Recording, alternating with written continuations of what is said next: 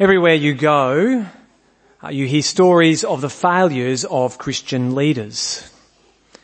Uh, one of the biggest podcasts in the Christian world of the last few years chronicled the rise and fall of a big church in America. It was really about the failure of leadership. In Australia, we recently had a royal commission into the failures of institutions to deal with abuse, and although it was broader than churches, churches and parachurch ministries featured. Uh, in this, uh, we came face to face not only with the evil of individual people abusing power, but almost worse, the sinful systems, groups of leaders working to protect themselves and institutions, compounding harm to survivors. In the past few weeks there have been shockwaves going through the worldwide Anglican movement as bishops in England have failed to stand for the truth of the Bible. In different ways, stories of leaders failing. Uh, today we're going to listen to some final words of Paul. Paul, Paul's final message to the leaders of the Ephesian church, the elders from Ephesus. Now you might think this message isn't for you. You don't think of yourself as a leader. Uh, you might feel like this passage is not just preaching to the choir, it's preaching to the preacher. Uh, but I want to encourage you, this part of the Bible is for everyone. We're all called to encourage leaders to live up to their calling. If you're a church member, you have an essential role in appointing ministers and elders. Also for many of us, at some point, we're going to move away from Gympie, we'll move, live somewhere else, and when you're looking to join a church, Seeing if the leadership follows God's design is a, a big part of joining a church. So this part of the Bible speaks to us all. It also speaks to us about Jesus and therefore it is for everyone. Uh, so we're picking things up after Paul's been on a bit of a journey. Uh, he's spent a fair bit of time in Ephesus and then has travelled around both modern day Turkey and Greece and he's on his, what will be his last journey to Jerusalem and he's doing his best to make it a fast journey he hasn't got time to detour to Ephesus, but Ephesus has been a central place for his ministry. And so although he hasn't got time to go there, he organises for the elders to come to him in a town called Miletus. Are these are his last words to these church leaders? His last chance to encourage them, teach them, prepare them to keep leading God's people. And Paul does two things. Two things as he teaches them. Uh, first, he gives them a model, his own ministry. Second, he tells them what their main job is, the one thing they must do as leaders of God's church. So, first up, Paul reminds them of how he has served Jesus, the character, conduct and content of his ministry. So let's read from Acts chapter 20, 17. So this is verse 17. From Miletus, Paul sent to Ephesus for the elders of the church. When they arrived, he said to them, you know how I lived the whole time I was with you, from the first day I came into the province of Asia. I served the Lord with great humility and with tears in the midst of severe testing by the plots of my Jewish opponents.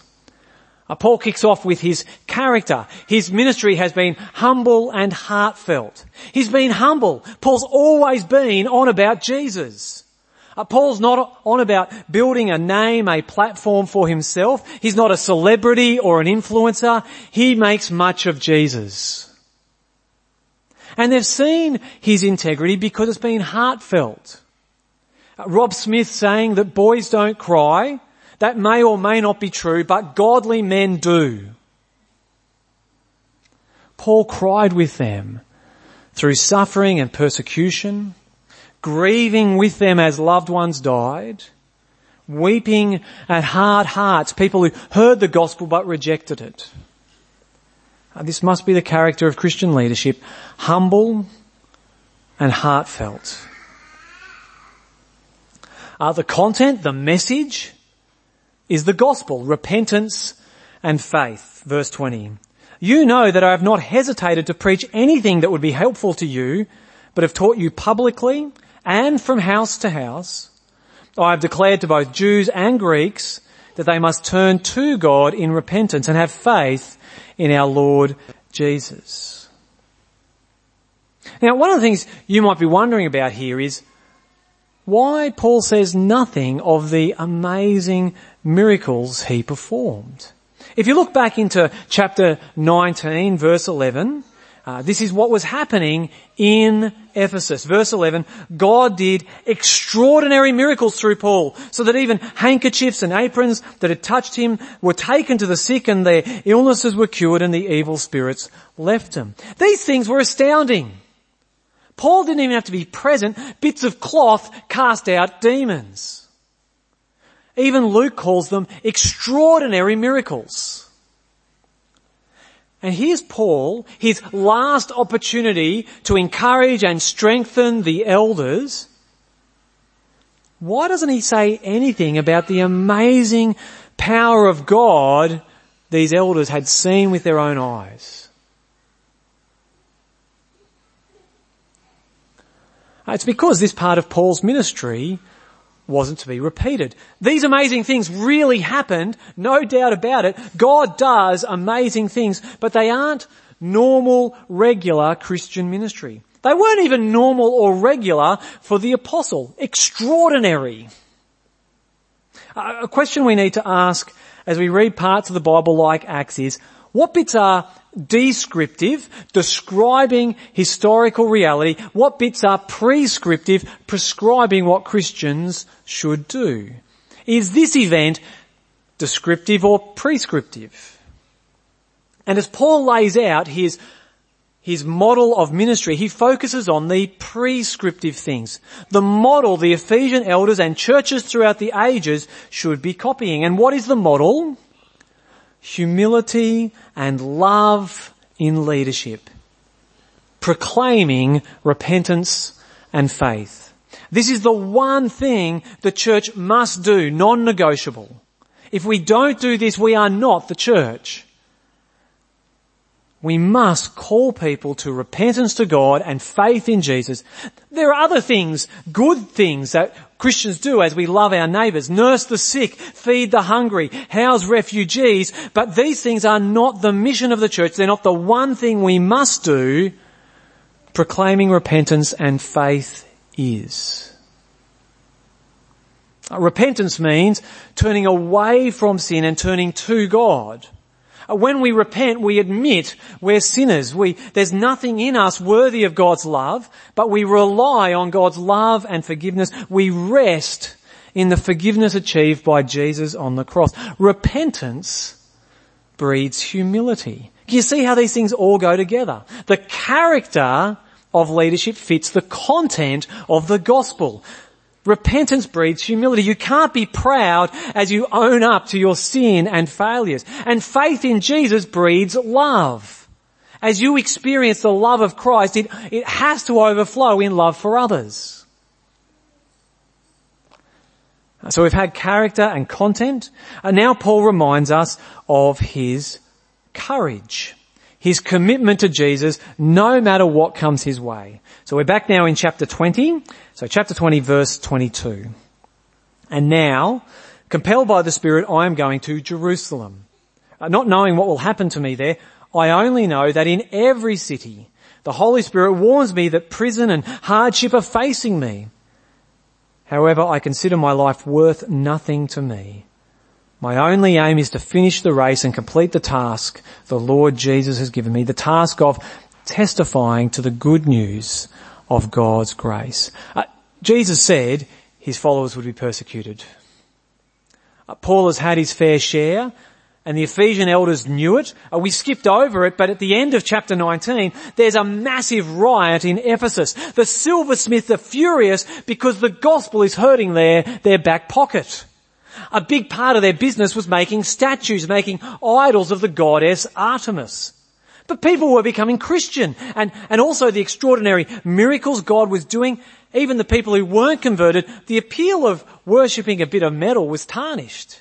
And so the silversmiths kick up a stink. They try to get the Christians and Jews booted out of Ephesus because none of them were building, buying their idols. And it was scary, a riot. People were, Christians were rightly afraid of their lives during the riot and the protest. Paul and the Ephesian Christians knew what Jesus said was true. There would be persecution.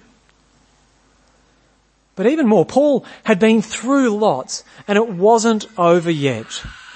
Yet he was willing to suffer prison and even death for the sake of Christ. Why? Why is he willing to suffer? Because he trusts God. Suffering, imprisonment, it's not because God's lost control. It's because this is what believers in Jesus have been called to. A good question for us. Could you say the same words as Paul? That you know suffering is coming, but you're fully committed.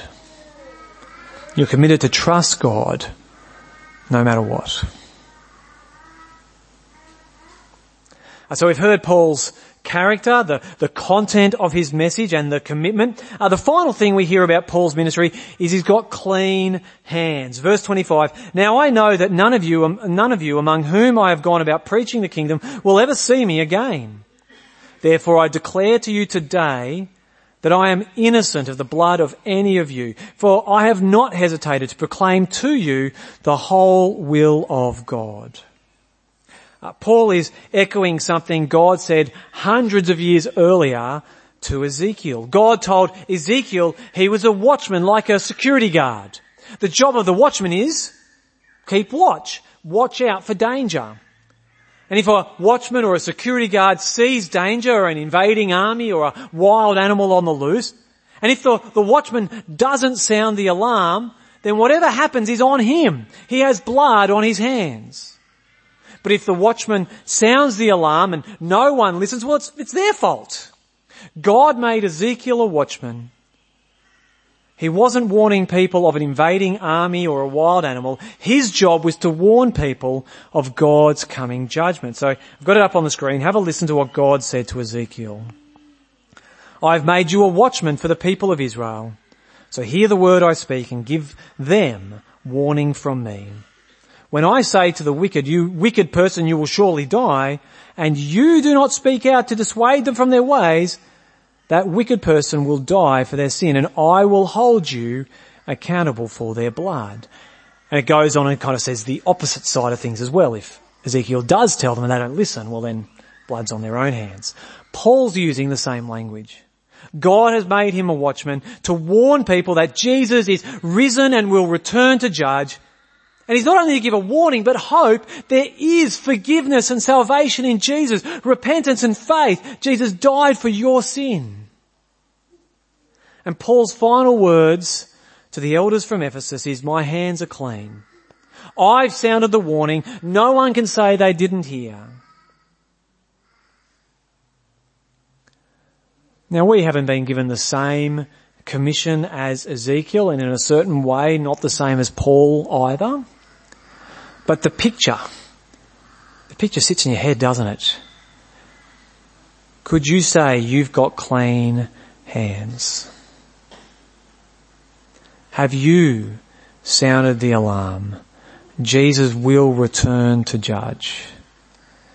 Think of the people you know and love. Do they know Jesus is their only hope?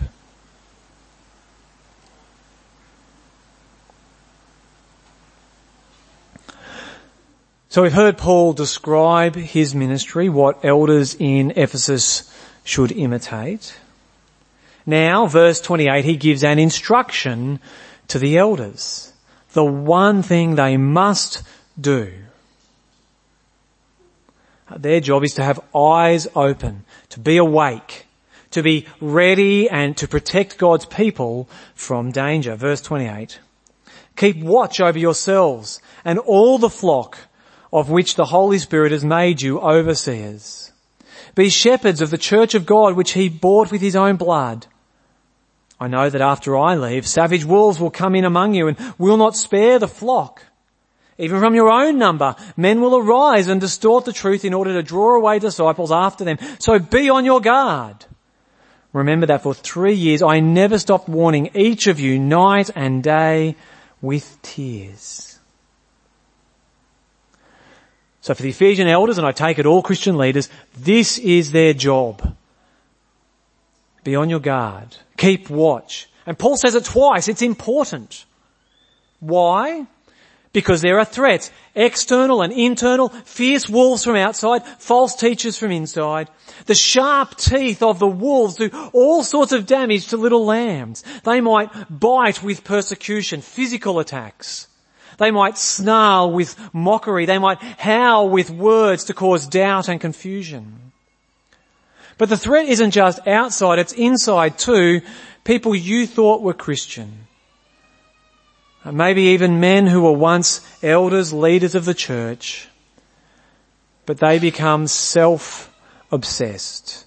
They take their eyes off the truth given in Jesus and they lead people astray. Maybe these false teachers deny key Christian truth, deny Jesus rose from the dead, deny he is the only way to be saved. Maybe they say sin isn't that bad. They bless what God condemns. Maybe they take the focus off Jesus, turn, turn following Jesus into a political cause, trying to create an earthly kingdom instead of a kingdom of God. Leaders need to be on alert for these threats. Elders are watchmen. And this is really important because of what is threatened. The church of God. What makes God's church precious? It's precious because it's been bought by His own blood. Did you hear that? It's an astounding statement. The blood of God. Now verse 28 that's where we read that phrase, could also be translated the blood of God's own. And then you fill in the blank and you say, well, it's his own son. And you can see that suggested translation in the footnotes. But I think the translation we have up the top is good. It's provocative, but it's good. Uh, what does it mean? God's own blood. We've got to read the words carefully. Paul didn't say the Father's blood. God the Father doesn't have a body, so no blood. It's also not the Holy Spirit's blood, but it says God's own blood.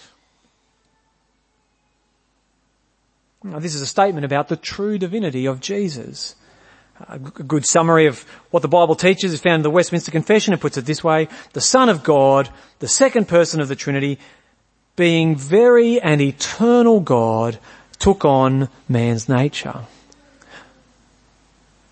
Just as the baby in the womb is very an eternal God, so the one on the cross is very an eternal God.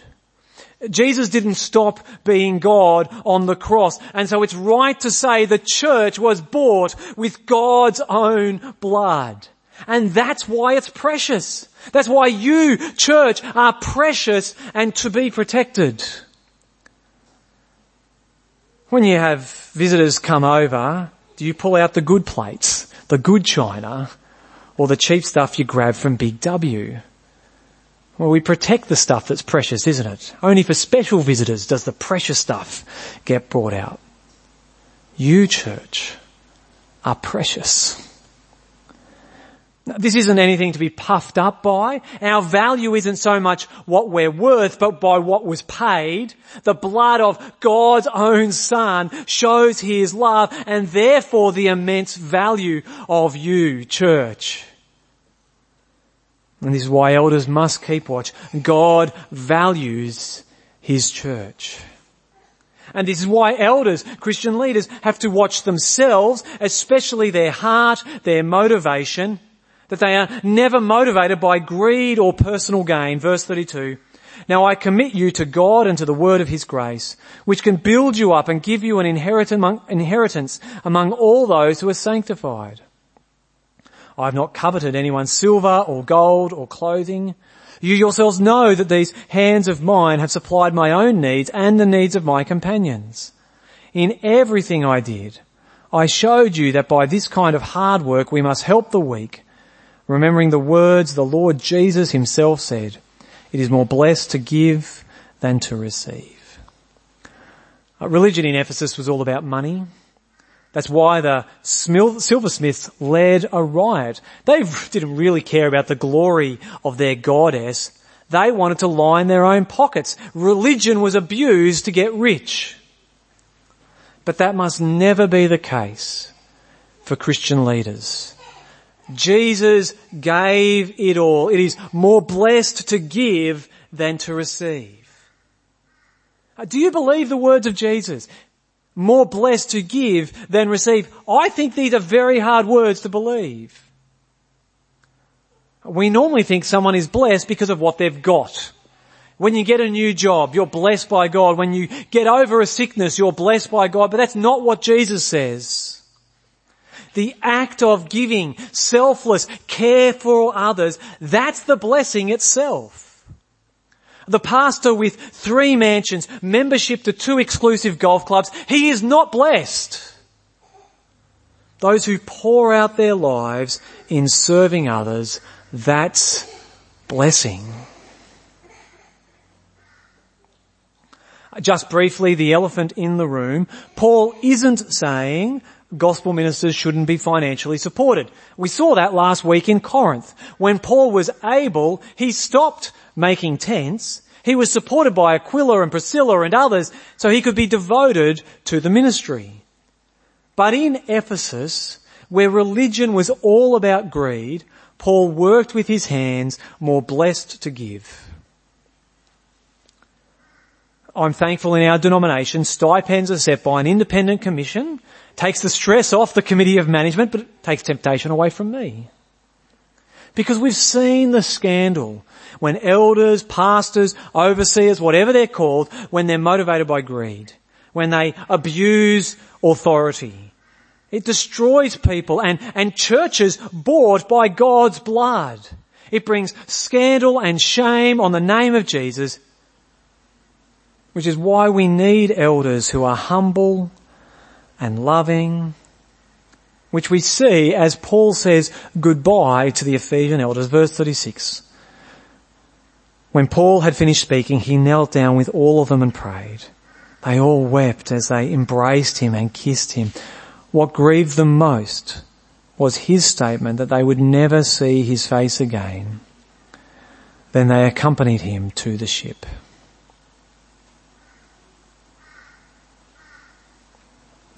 As I said at the start, this part of the Bible might sound like it's preaching to preachers. What relevance does it have for all of us? Uh, one important thing every church needs to do, and our church is the same, is to recognize and raise up elders. Uh, men who have the character we see here, who are humble, uh, and who love God and His church who are consistent, not motivated by greed or power, who are men of conviction, who will keep watch over the flock, personally hold fast to God's truth and teach God's truth and are able to defend that truth. As a church, we're in a situation where we have assessor elders. Uh, the elders of our church are external, appointed by the presbytery.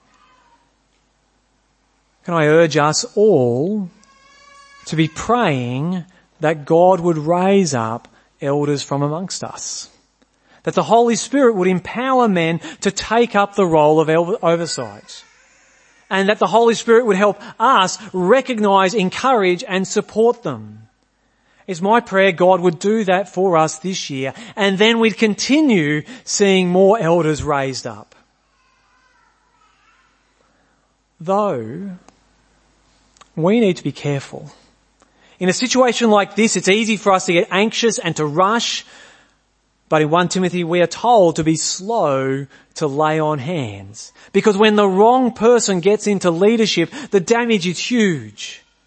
Someone who's not holding fast to God's truth or isn't equipped to defend the truth for the good of God's flock. Someone who isn't living consistently with the gospel, who isn't humble and loving.